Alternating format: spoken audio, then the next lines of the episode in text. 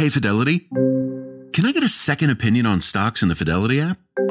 With Fidelity, it's easy to get an outside opinion from independent experts in a single score. And then? When you're ready, trade U.S. stocks and ETFs with no commissions. That's right. I am always right. Investing involves risk, including risk of loss. Sell order assessment fee not included. A limited number of ETFs are subject to a transaction-based service fee of $100. See full list at fidelity.com slash commissions. Fidelity Brokerage Services, LLC, member NYSE SIPC. Welcome to Power Lunch alongside Kelly Evans. I am Jon Fortt. Coming up, the Nasdaq Nasdaq is about flat right now. Could be its fourth down day in a row, or could break a negative streak. Can tech stocks continue their first half rally as the Fed keeps tightening and slowing the economy as a result? Plus, Janet Yellen wraps up her China trip, which she calls productive, but with nothing concrete to show for it. Is the prospect of more talks enough reason to be optimistic about the direction of the U.S. China relationship? Kelly? First, John, thank you. Let's get a check on the markets where the Dow's up 182, a half percent today, but the S&P's only up 5 at 4404 and the Nasdaq as of right now is down 3 points. By the way, Russell's small caps up more than 1% today. Keep an eye on that. Also keep an eye on Carl Icahn trying to fight off a short seller. Icahn Enterprises renegotiating some loans to remove risk from the company. One of the potential problems raised in a report by Hindenburg Research. Those shares are up another 21% to $35 today. Helen of Troy also soaring after an earnings beat. Even though results were lower than last year, the company blamed that in part on Bed Bath & Beyond's bankruptcy. A 17.5% pop here for Helen of Troy, helping them stay positive on the year. And Cava is jumping today as several analysts are able to initiate on the recent IPO, and they're bullish. Morgan Stanley says in the bull case, Cava can be the next Chipotle. That was kind of the IPO case as well. The shares up 10% today to 43.75. They opened, I believe, around 42. Let's talk more about the setup for the market amid this Fed tightening cycle. Michael Santoli joining us with the very latest over at the New York Stock Exchange. Hi, Mike. Hi, Kelly. You know and It seems the market setup right now requires both bulls and bears to decide what's going to be different this time about that cycle. We all know that that sort of cautionary word about Wall Street history. Never say it's different this time, but it's always different, at least in some detail and perhaps in this, the cadence of things. So if you're bullish right now, you're downplaying or dismissing the history that says whenever you've gone down 20% in the S&P 500 associated with the Fed tightening cycle, the market's never bottomed before the Fed was done tightening. You're also probably trying to shrug off the fact that the Treasury yield curve from two to 10 years out has been inverted for a year. That's typically, almost always, preceded by some length of time a recession. Of course, the leading economic indicators also down 14 straight months. That also has always been associated with a recession. On the other hand, and I think this is important, bears are ignoring the fact the S&P is up 25% over 9 months. That's just way beyond in terms of time the duration of a typical bear market rally. It's kind of proven all the points about getting above moving averages and all the rest of it. And by the way, on the point about leading indicators, and Kelly, I know you know all about this, the coincident indicators, that what the economy is doing right now is at a record. So every single time you've been down this much in terms of the leading indicators, uh, you have already been in a recession. So maybe there's something structurally going on with the labor market making it sticky at low unemployment levels, with earnings being sticky relative to the past in terms of uh, earnings power because estimates are again starting to bottom out uh, at this point, Kelly. No, this is getting a little weird. We, we it should have kind of been here by now, and yeah. I don't know what happens if it if it still hasn't come. Mike, stay with us. Our next guest also a little cautious. Uh, she sees an earnings recession coming in the back half of the year. Joining us now is Katerina Simonetti, Senior Vice President at Morgan Stanley Private Wealth Management. So, Katerina, what is true now we have housing starting to turn up a little bit and some of the things that turn you know when people keep saying if ism just gets a little bit better you know what what then well, Kelly, you're absolutely right. You know, when we look at the data that is coming from last week, it has been pretty positive with consumer confidence and uh, housing. And investors are finding it very difficult to figure out how to translate it into the context of their investment portfolios because they are afraid of this bull market that seems to be counterintuitive because it's hard to believe that the same leaders, the same stocks that led us into the previous bull market are going to be the same exact names that are going to lead us into the next bull market. At the same time, they're fearful of missing the recovery. And what we're telling them is that they need to stay disciplined, that they need to stay a little bit on the side of caution because the main risks that we've been talking about all throughout this whole year the inflation that is coming down, but perhaps not quickly enough, higher interest rate environment that is here to stay, now this liquidity crunch that is going to be a pretty major issue for this market are all of the factors that are going to be affecting the market and if, especially if we look at it from the short term perspective. Okay, so Katerina, um, give us some specifics in a way. I'm thinking percentages here. Uh, what, what does the new balanced portfolio look like? Say for a mid career professional, hypothetically, right? I mean, because it, it, seems like it's, it's not necessarily what it was before in terms of large caps, smaller caps, uh, international. And how much dry powder do you be sure to keep in a market like this that's run so far already? Well, John, it's a fair question. And I'll make an argument that a balanced portfolio hasn't really changed all that much. What changed is that now we can actually afford and enjoy being a little bit more conservative. Because if you change the asset allocation just ever so slightly, and have a little bit more cash on the sidelines. Now we're not sitting in the zero rate environment where this cash is not earning anything, but we actually can enjoy a somewhat higher rate of return in this higher interest rate environment environment. We can diversify both within stocks and bonds. And what we're telling investors is that they should not misconstrue this message as this invitation to exit stocks. That's not what we're saying at all. We're advocating slowly and gradually entering the market, looking for buying opportunities, specifically looking for discounted stocks, both from either earnings or valuation perspectives in sectors like healthcare, like energy, um, there are definitely financials. You know, we are coming out of the, the, the financial crisis, which presents opportunity. We are least excited about investing in broad indexes right now, but we are telling investors that can they can be a little bit more conservative mm-hmm. in light of all the risks that the market is throwing at us. Mike, Friday, we start to kick off earnings season. What are the expectations for earnings for what would that be, the second quarter, I guess? And then, of course, what does the back half look like? Is Katerina right about an earnings recession? Well, the second quarter is, is going to be likely another year on year decline, but there are indications that it actually could be the trough. Now, if you look at forward estimates, they've just started to bump along flat uh, on a 12 month forward basis. That would mean that we had kind of a brief and shallow earnings recession. I do know that there is a camp out there that says, look, we actually have the reckoning ahead of us in terms of profit margins. And it is also a very concentrated earnings growth story. BlackRock's talking today about outside of big cap tech. Uh, it doesn't look like a whole lot of projected earnings growth from the rest of the S&P 500. Uh, but I don't know that you know you're, you're in a position where we want to map uh, past tightening cycles and what happened from peak to trough earnings onto this one, simply because you do also have, uh, you know, it's the index is just structurally different. There's a little bit less cyclicality to it. You have these dominant uh, franchises that are earning a lot of. By the way, every company with a net cash balance is earning 5% on the cash. Hmm. Okay, that's higher than almost every corporate interest rate out there hmm. on an investment grade uh, level. So it's this very unusual combination of higher nominal growth that has helped out revenue growth, uh, along with all the other stimulus effects that have cushioned the economy. Mike, real quick, what's your take on what a lot of investors are doing now? The nature of a balanced portfolio has changed for a lot of investors, even those that are close to retirement. They're not 60 40. Yeah. They're way to- more tilted toward equities. Um, what are the implications for the market here? Yeah, I thought the findings recently that people even close to retirement age are very, very heavily weighted toward equities is slightly alarming, just because it seems that you don't necessarily want to make any huge bets along those lines. People probably are irrationally afraid of bonds after what happened, uh, you know, when when uh, when we got that big sell-off last year. To me, the fact that you're getting paid a fair real interest rate on fixed income without taking much risk means it's ballast in the portfolio to take risk elsewhere. You might as well keep the proportions roughly on target. It, it seems as if nothing has, has come along to say that that's been invalidated. All right, Katerina Simonetti and Mike Santoli, thank you. Now, another potential worry for the markets the prospect of more pain in the banking sector. Hugh Son writing about that on CNBC.com this morning.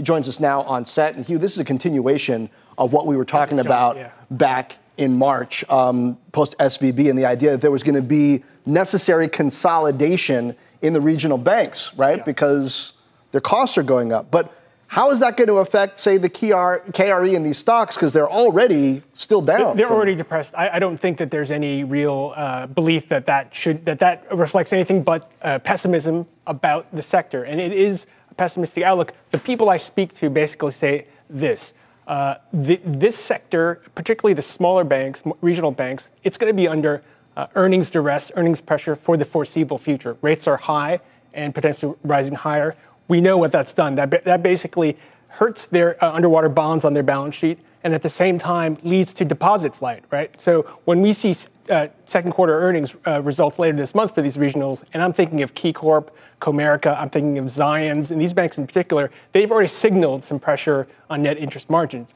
We're going to see uh, basically three months instead of just one month in the one Q of results of uh, you know, basically funding pressure and you know, results under duress. And what does that do over time? Whether it takes a quarter or two, there is the concern out there that some of these banks are going to start doing things like cutting their dividends. We all know that you know, banks are very loath to cut dividends. They want to do that at the very last resort because it shows uh, you know, basically a, a, a company under duress. They don't want to do that, but they might have to. How much, I, my question, how much has the Fed helped some of these banks clean up their books over the past several months because that was the talk is that okay now they're going yeah. out after svb and helping out is this commercial real estate potential um, you know bomb really in a lot of these banks still a threat to go off or might it have been diffused uh, they've been the doctor but also the perpetrator too they've, they've given them time they've also given them uh, pressure so you know we know that people like jamie dimon have been calling all the regionals and saying use this time now to fix your balance sheets but what can they do? Can they sell loan uh, assets? They have PacWest has done that, you know, to a lot of the real estate assets. That's taken some of the pressure off. The stock has improved a little bit. For the most part, for them to sell a bunch of loans, they're going to have to absorb losses and hits, and so they're loath to do that. They're in a bit of a bind. They can't raise equity. Uh, you know, the long-only players are not buying new issuance uh, of, of, bonds, uh, uh, you know, of, of banks because rates are still rising. So they're in a bit of a fix, John. And so basically, people expect not necessarily this quarter or all in a flurry, but over the next couple of years, dramatic consolidation in the regional banking sector. Yeah. And, you know, if you zoom out, it's been the story of banks anyway that they've been consolidating. You know, not long ago, there was 13,000 banks in this country. Wow. Now there's 4,600.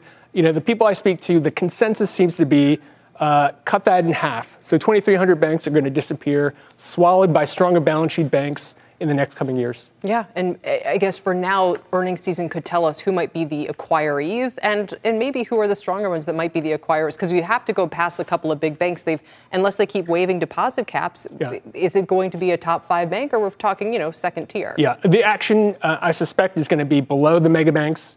Obviously, their deposit bases you know prohibit them from buying other deposit institutions. So you know if you think about it, there was a bit of an arbitrage to, to make. If you're under 250 billion assets, like SVB, like First Republic, you could skate along with lower federal oversight. And we saw what happened to those institutions. They're obviously closing that, those loopholes. And Michael Barr talked about that today uh, with institutions over 100 billion getting more oversight. So, you know, there is incentive now suddenly for them, for banks that are 100 billion, 150, 200 billion to, to scale up, True. to buy each other and to and to and to get larger. There's way. now no longer any incentive to be small, if we want, at least Agreed. in that size, if we want to put it that way. Hugh, thanks very much. We appreciate it. Hugh Son.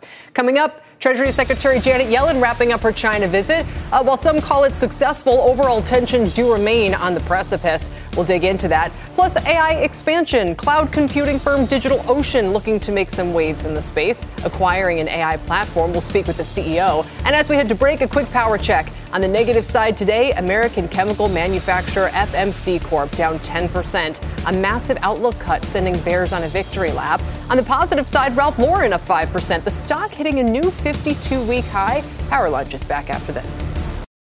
The most innovative companies are going further with T Mobile for Business. Together with Delta, we're putting 5G into the hands of ground staff so they can better assist on the go travelers with real time information. From the Delta Sky Club to the Jet Bridge, this is elevating customer experience. This is Delta with T-Mobile for Business. Take your business further at T-Mobile.com/now. Imagine earning a degree that prepares you with real skills for the real world. Capella University's programs teach skills relevant to your career, so you can apply what you learn right away Learn how Capella can make a difference in your life at capella.edu. Welcome back to Power Lunch. Janet Yellen, fresh off her high stakes trip to China, where she pushed the message of diversifying, not decoupling the world's two largest economies. But the Treasury Secretary has a specific idea of just how China should go about that. Importantly, I believe that a shift toward a more market oriented system in China would not only be in the interests of the U.S. and other countries, it would be better for the Chinese economy as well. And Yellen's latest push comes at a time that the country is showing major signs of economic weakness and even approaching the brink of consumer deflation. So is it time for China to revise their system? I can barely ask with a straight face because unless there's a chance, Michelle Caruso Cabrera, CNBC contributor, is here now. And wouldn't it be amazing if this were such an opportunity? But it doesn't seem like they would want to seize on that. It seems very unlikely. What, what struck me about this is, you know, Janet Yellen is no right wing ideologue, right? She's a Keynesian economist, a labor economist who studied at Brown and Yale. And if she's telling the Chinese government that they need to embrace more market forces, it shows you just how much they've turned their backs on all the things that they did for the previous 20 or 30 years that actually helped raise their economy and lift so many people out of poverty. Um, we, we focus a lot on what we are doing to them and what they are doing to us, but we don't often focus very much, I think, on what they are doing to themselves, sure. which is really, you know, very, very sad because, like she said, it would be so much better for the Chinese people. And I don't. I mean, just what Derek Scissors was commenting on last hour. He said, you know, don't don't think economic stimulus. There's not much they can do. There's not much they're willing to do. Why? I, my understanding is that they saw what happened in the Soviet Union, and they did not like what happened with the right? more market-oriented. When, when they moved to a more market-oriented system, uh, the Communist Party lost power, and they don't want to lose power. So look at what they did to Jack Ma. Right? They, they saw that as similar as to the rise of the oligarchs. Hmm. So Jack Ma and what they did to Alibaba. I know Alibaba's up today because the rectification process may finally be over for Ant Financial which made headlines today. But remember, Ant Financial was supposed to raise $300 billion in an IPO in 2020. And now, based on the buyback that they're going to do, it's only worth $79 billion. Exactly. I mean, what a, what a, a tragic loss of what could have been. And, and they punish Jack Ma rather than you know, applauding him for creating something that was enormous and amazing. Unless you're really, as the Chinese government, trying to prevent this idea that you're creating oligarchs right? And, and this inequality. Yep. That seemed to be some of the rationale behind what they were yep. doing with the education companies and whatnot. So is this the case where market forces in China are now more of a garnish, not a main course? Like they'll default to that when things are getting bad. They'll say, okay, we, we want some more market forces now. Tech, go ahead and run. Ant Financial, you're off the hook. But investors should expect them to default back to a clampdown? Oh, I, I think they're always going to lean on state owned enterprises, always deciding in favor that a capital is going to go where the government decides that it should go. We've seen that when you look at the way the Chinese market has moved. Anything that's run and owned by the state, those shares have performed far better than anything that was actually fully privately held. I mean, the market investors there have really uh, made that distinction very, very clear. I mean, it used to be that uh, the Chinese market was an investing market. You were going to invest in China because there was a long term secular growth story there. Now it's a trading market. Now you trade it based on news that comes out for whatever reason, and and that's it. It's and now India, uh, you know, whether or not India will be a good return on capital we, uh, remains to be seen. But that's where everyone's laying their bets now. Whether they're looking to diversify manufacturing bases, or every time you read an investor survey now, it's like the number one overseas preferred market for the next ten years. India has a lot of opportunity. Uh, can they do all the things that they too need to do in order to be able to seize what could be theirs, right? Their manufacturing capacity just isn't nearly the same as China for a variety of reasons. If they could do that, then you can have some real competition there in terms of diversifying supply chains that we so desperately need. Last kind of question slash comment. So Derek Scissors' view was that most likely China's going to muddle through. Um, do you see the risk that it does get a lot worse from here? Could it possibly get a lot better now that we've all kind of priced in the, the down scenario? I, I assume you're talking about the economy, not yeah. necessarily stability, that kind of thing. Um, I mean, it's impressive to achieve deflation in an incredibly inflationary world, isn't it? I mean, they've got they've got producer price deflation. It's happening while we're all fighting inflation, and they're on the verge of consumer inflation. Yes, I think it can get worse because they've got so many structural impediments in the economy, whether it's the debt levels, whether it's you know demographics that are working against them, whether it's their inertia internally about being willing to allow the markets to distribute capital instead of them. I, I think it could absolutely get worse. No, deflation was supposed to be a thing of the past, it, with China being almost case in point, point, Right. the fact that it's still you're right is absolutely striking Startling. in this environment. Michelle, thanks. We should talk Great more about that debt and how quickly it's gone. Thank you. Um, further ahead on the show, data harvesting. We'll take a look at an ag- agricultural tech startup that monitors billions of acres of farmland and then sells the data to big food businesses. Plus, we'll take a look at some names with breakout potential in today's three stock lunch when we come right back. The most innovative companies are going further with T-Mobile for Business. Tractor Supply trusts 5G solutions from T-Mobile. Together, we're connecting over 2,200 stores with 5G business internet, empowering AI so team members can match shoppers with the products they need faster. This is enriching customer experience. This is Tractor Supply with T-Mobile for Business. Take your business further at T-Mobile.com slash now. Welcome back to Power Lunch. Let's check on the bond market with that 10 year sitting bang on 4% again. Rick Santelli joining us from Chicago. Big moves lately, Rick. Yes, big moves, but maybe not necessarily the big follow through many were looking for, especially in the shorter maturities, Kelly. Let's look at a three day chart of two year note yields, shall we? Couple things to notice. If you look at the last two sessions, obviously including today, we have successive lows. So we're staircasing lower. Maybe the most important feature of all, though, is on the far left there, you see the intraday high yield of 511. Now, as you move towards a chart that starts, well, in the beginning of 2005, you can see why that's such an important area. The left side has a double top, the right side may have a double top. Why? Because we have not had a yield close above 507, and that is technically significant. We all know that in March, the two year note yield reached that point above 5% and then dipped well down to come back and test it. Intraday, you slice through it like a hot knife through butter, but it's the closes that matter most to technicians. Look at the difference with a three day of 10 year yields. Each successive session, including today, has a high yield of 408, and yet we're now below 4%.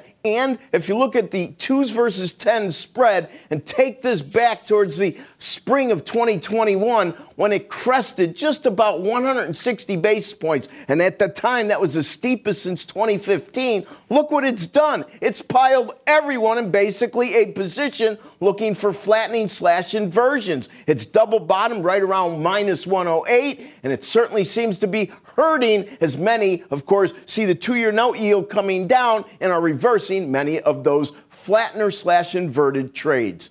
Jon Fortt, back to you. Yeah, I mean, whew, what a flashing light that is, Rick. Thanks. Now, the trade in oil about to close for the day. WTI is down about a percent. Let's bring in Pippa Stevens for a look. Hey, Pippa. Hey, well, so it moved between gains and losses for much of the session before taking a solid leg lower in afternoon trading. That does, of course, follow those strong gains last week, which was WTI's best week since April. It also crossed above the 100 day moving average on Friday, which has acted as resistance.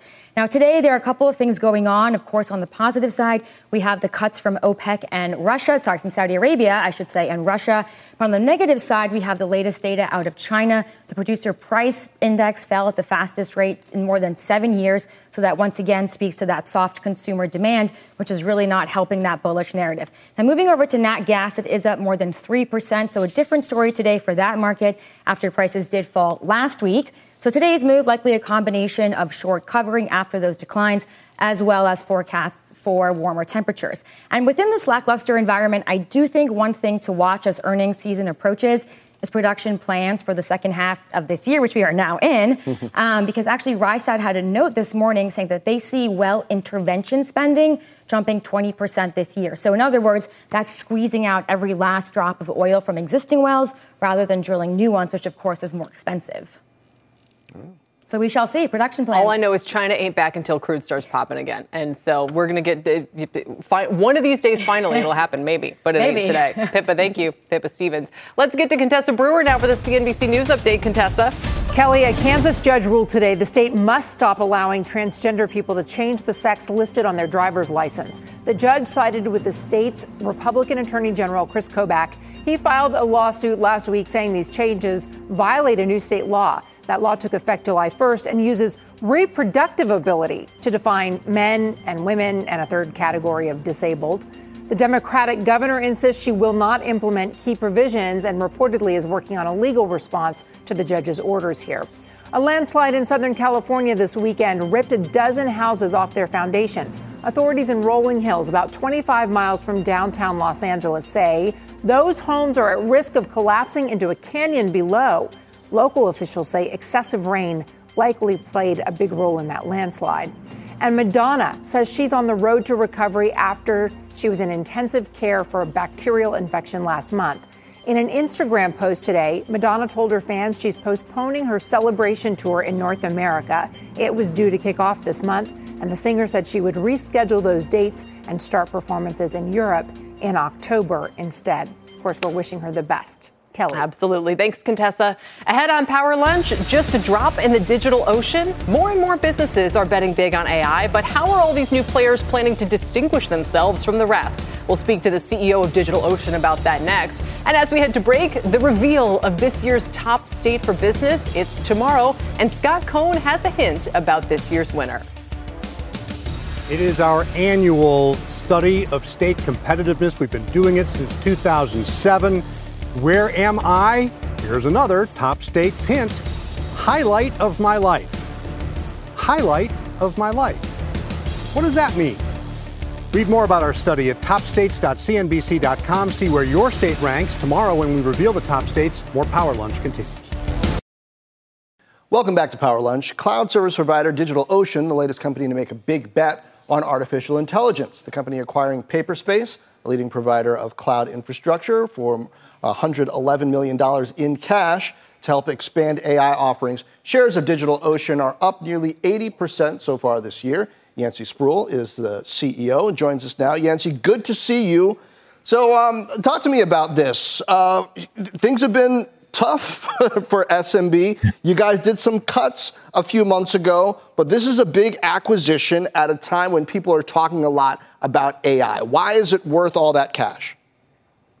Well, we're excited about the opportunity to extend our platform to include GPU infrastructure, which uh, historically we've had standard compute, standard uh, infrastructure as a service. We've now broadened that, which is going to enable a whole new slew of uh, opportunities and and, uh, and developers and small businesses to create applications to leverage the exciting things happening around LLM and uh, this new extension of the artificial intelligence uh, uh, capabilities in the market.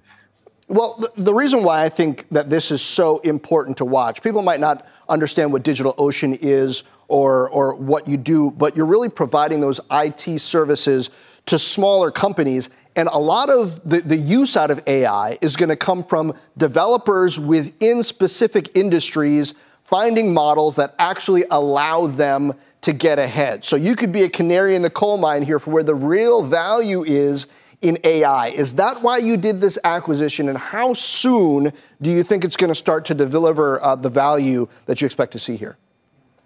Yeah, I think you're making a very important point, which is we differentiate in the marketplace by focusing in a purpose built way our entire slew of IT infrastructure services to people really early in the journey, whether they're individual developers just testing an idea people launching a startup, just getting a liftoff, or managing a small, medium sized business, which for us is businesses less than 500 employees.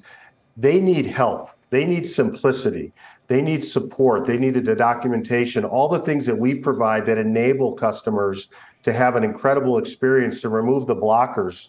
Whereas in large enterprises, they have big armies of IT and DevOps people. Our customers don't we provide that. And I think what that's going to enable is these early stage ideas to get liftoff on our platform uh, combined with Paperspace. Whereas I think some of the uh, the broader conversation that's been happening in AI uh, on your network and every uh, uh, in the business uh, community is around the enterprise, which is a different use case. And we're very distinguished in our end of the market. And we think we're going to have a powerful set of capabilities to enable this new slew of applications in AI and generative AI. Yancey, before we dive into that, it's Kelly here. And, and again, thanks for your time because you you focus on a lot of small and medium-sized businesses under 500 employees, this is kind of ground zero for the economy right now, where they're facing higher borrowing costs and they're facing you know all of these pressures. Can you tell us how is that client doing? What is your sense of their condition this year, say versus 12 months ago? Yeah, it's interesting. I, I would say 12 months ago, everyone got hit with a shock to the system in terms of uh, the slowing pace of growth. I'd say we're now in a more normalized uh, or a new normal uh, where we're growing slower, but our biz, our customers uh, are, are, still growing. Uh, they're optimistic. We've put out surveys around that, and uh, and we're helping them. And again, I think our business model really helps customers who don't have that capability internally, that expertise to better utilize the services, et cetera. So what I'd say is uh, those customers are growing, slower rates, but optimistic. And I'd say it's a much more stable environment where we were seeing deceleration a year ago. I think we're much more in a, a more stable but low growth environment today.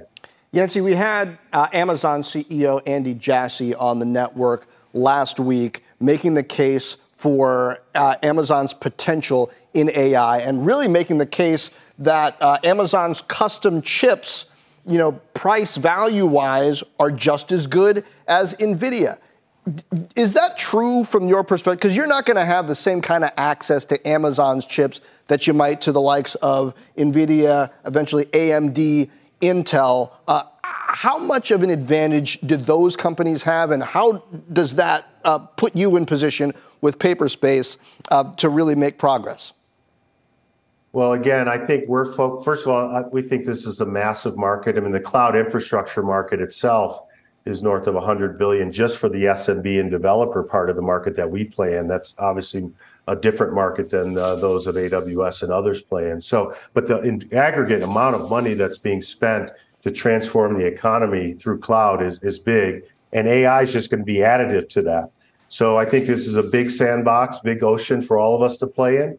And um, you know, I think our end of the market. I think your point. You know, whether we need this extra special, uh, customized, uh, curated set of uh, chips and capability versus can we leverage, perhaps we do currently through Paperspace with NVIDIA. We have strong relationships with the others that you mentioned uh, in our core business. That's been uh, more than sufficient for us to provide a, plat- a very high performance compute platform that's enabling all these applications. So I don't think uh, that is as big a concern for us uh, in the segment of the market, which is still 100 billion plus uh, that we're playing. Are you more aggressively hiring again versus where you were a few months ago?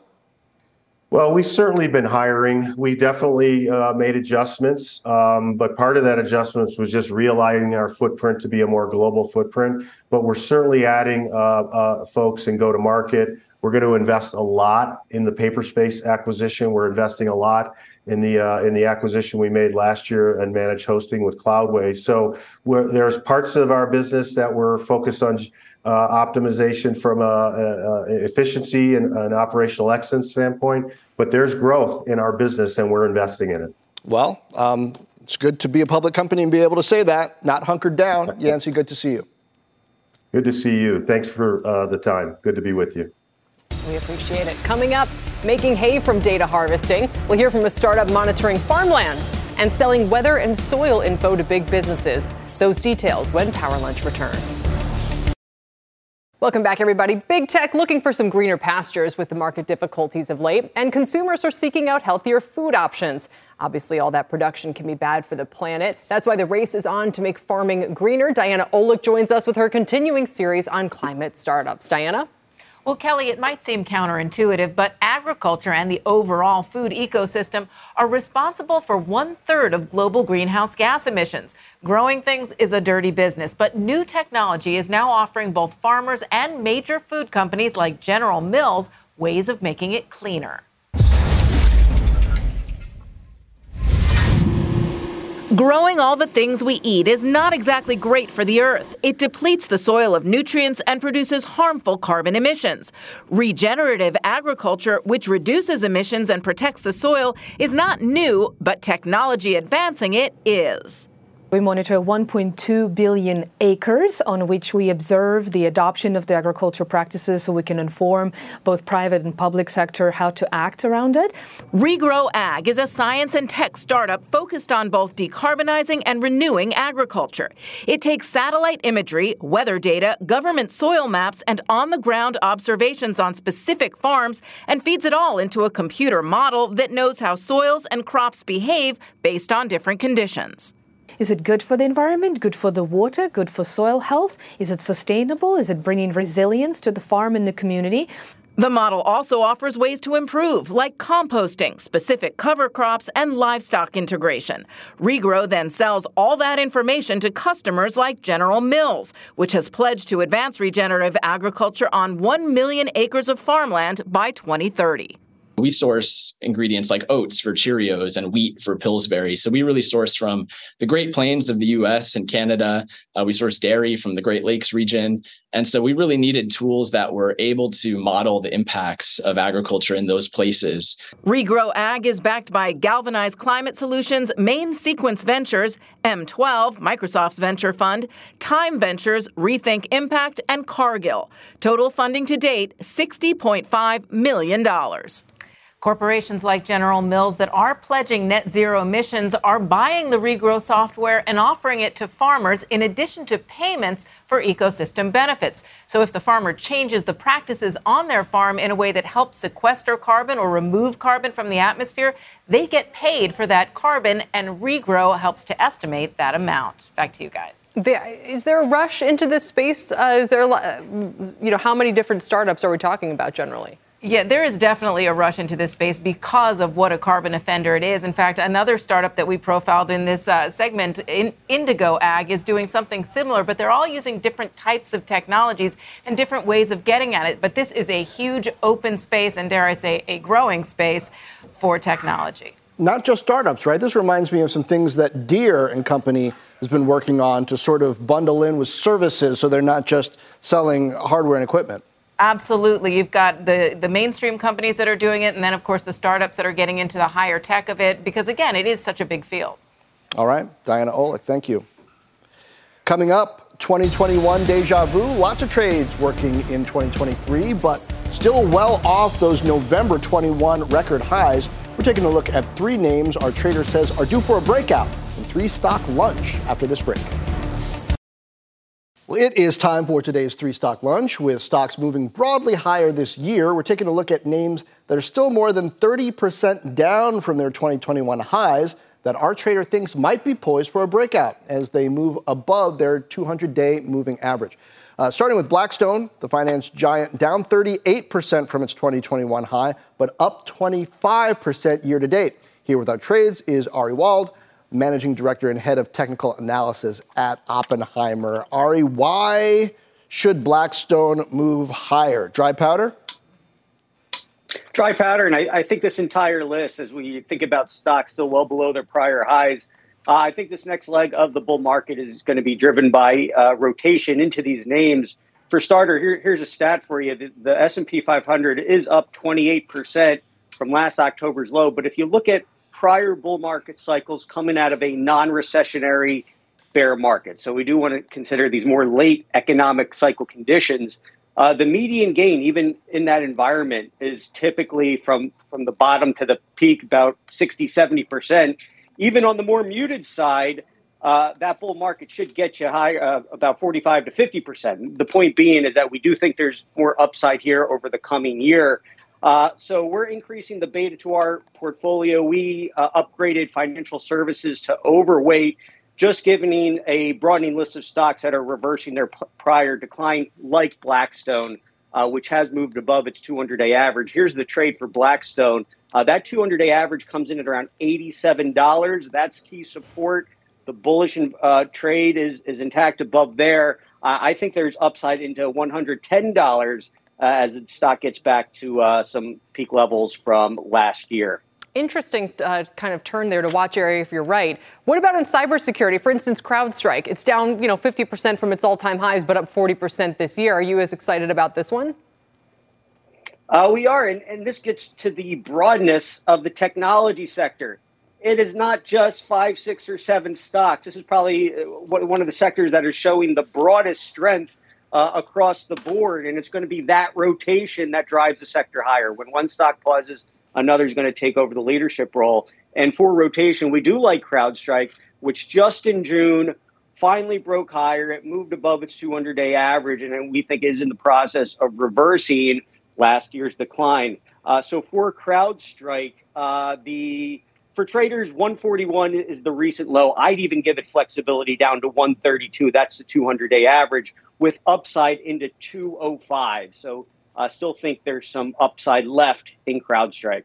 All right. Finally, Aptiv, the automotive tech company, down 40% from its highs, up 16 this year. Um, are they benefiting from electrification or, or what?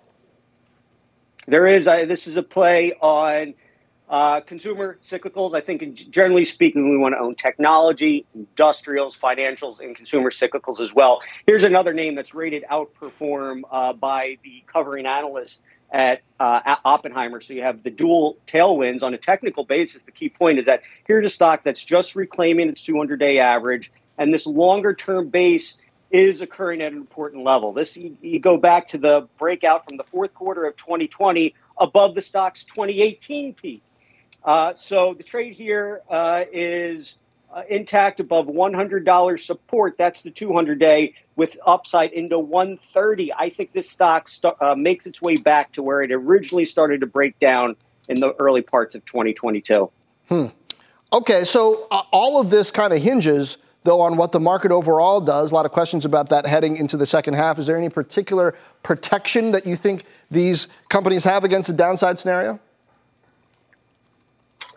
Uh, it's not necessarily protections that they have. I guess the key point being price momentum, a market anomaly that has uh, shown to p- post solid returns over the benchmark, looking at various market cycles over a century of data. I mean, the key point for us is that areas that have been limiting uh, market participation, most notably value areas and small caps, are just starting to move higher. So, as long as that's still the case, as long as the Russell 2000 gauge of small cap stocks is holding its pace, holding its 200 day average, uh, I, I think the assumption is that the bull market is intact. It's got firepower in, in these uh, unloved areas to, to, to move higher. Uh, and with that said, this 28% decline should start to get to some of those average levels that uh, we led uh, led the show with. Okay, we'll watch it. Ari Wald, thank you. Thank you. Still to come, threads taking a toll on Twitter traffic, or is it Twitter's self-imposed engagement? We'll debate. And why Disney parks are more empty than they've been in years. It's also a good time to shop for an SUV. Those stories and much more. Did I say SUV or EV? It's a good time to shop for an EV. Okay, yeah. it's all when Power Lunch comes back. Welcome back. About three minutes left in the show and a bunch more stories you need to know about. So let's get right to it. Starting with Twitter traffic reportedly slowing since the launch of Meta's rival platform Threads. Of course, they now have more than 100 million signups in their debut since last week. That's according to SimilarWeb. Twitter traffic down 5% for the first two full days since Threads became available on Wednesday, and it's down 11% overall from this time last year. I think Threads is great. I know we have a disagreement somewhat on this, but I mean, early days for something like it's even got some real time response happening on there. My my engagement to but follow ratio is much bigger. You have to have your phone up to watch this because there's not even a desktop app. Oh yeah, but I mean, not even. It's brand new. That's like saying the baby isn't even writing essays and you can't figure out who you, who's in your whatever you call the main page. Yes. I can't even figure out how to keep my own thread going or whether I'm responding to other people's threads, and it's so text driven, which is odd to me in this day and age. The funniest thing to me about this is the idea that they'd be copying Twitter. Twitter's a failed social network. It can't. It couldn't grow. That's why it went private. Zuckerberg owns Instagram. He doesn't have just to copy because it's Twitter. not a great business doesn't mean it's not a great platform. I don't want to throw the New York Times in there, either. but I'm just saying it's neither one. You can ha- you can be you can have a great purpose without necessarily being that profitable. Although I agree, some of their self-inflicted wounds lately, in particular, pretty shocking. Yeah. Uh, Wall Street Journal investigation found the old Ma Bell phone network left behind miles of lead-covered cables across the country, including underwater and soil. and also overhead utility poles. And while the government has spent years eliminating lead in drinking water, gasoline, and paint, these phone cables have yet to be addressed. AT&T, Verizon, and others responded to the report by saying they don't believe any cables in their ownership are an immediate health threat, but they take the issue seriously. They're also ready to engage constructively to address it. It, this is really important as a finding for these stocks. It could be, I mean, dealing with lead and its removal. If, if the if towns, if municipalities know now they can go to these companies to maybe have some skin in the game, is a hugely a huge development. Let's just put it that way. The shares of these companies down about two percent today, so not not huge in that sense, but this could go on for years. Mm. Also, add this to the list of problems facing Disney: sparse crowds at the theme parks. They've already said they expect weaker U.S. park revenue this year. They're offering discounts on hotels even around Christmas, and companies analyzing wait times on rides say the slowest July 4th week we just had in nearly a decade. I'm shocked, truly. Clearly, it's because they're all on threads. No, I think they're all in Europe. I mean, the, the, hypothesis is everybody's overseas, but I'm like, I'm not sure how much overlap that really is with the kind of people who would have visited Disney in 2019, 2015. Yeah. I don't get this one at all. All right. EVs slow adoption. Well, car dealers ended the second quarter with more than 92,000 electric vehicles on lots. A year ago, they had 21,000, according to Cox Automotive. Car dealers nationwide had on average 51 days worth of new cars to sell. So, good time for a deal. On an EV SUV. Yes. If that's what you want. Jon, thanks for joining us today. Thanks, everybody, for watching Power Lunch. Earning your degree online doesn't mean you have to go about it alone. At Capella University, we're here to support you when you're ready. From enrollment counselors who get to know you and your goals to academic coaches who can help you form a plan to stay on track. We care about your success and are dedicated to helping you pursue your goals. Going back to school is a big step, but having support at every step of your academic journey can make a big difference. Imagine your future differently at capella.edu.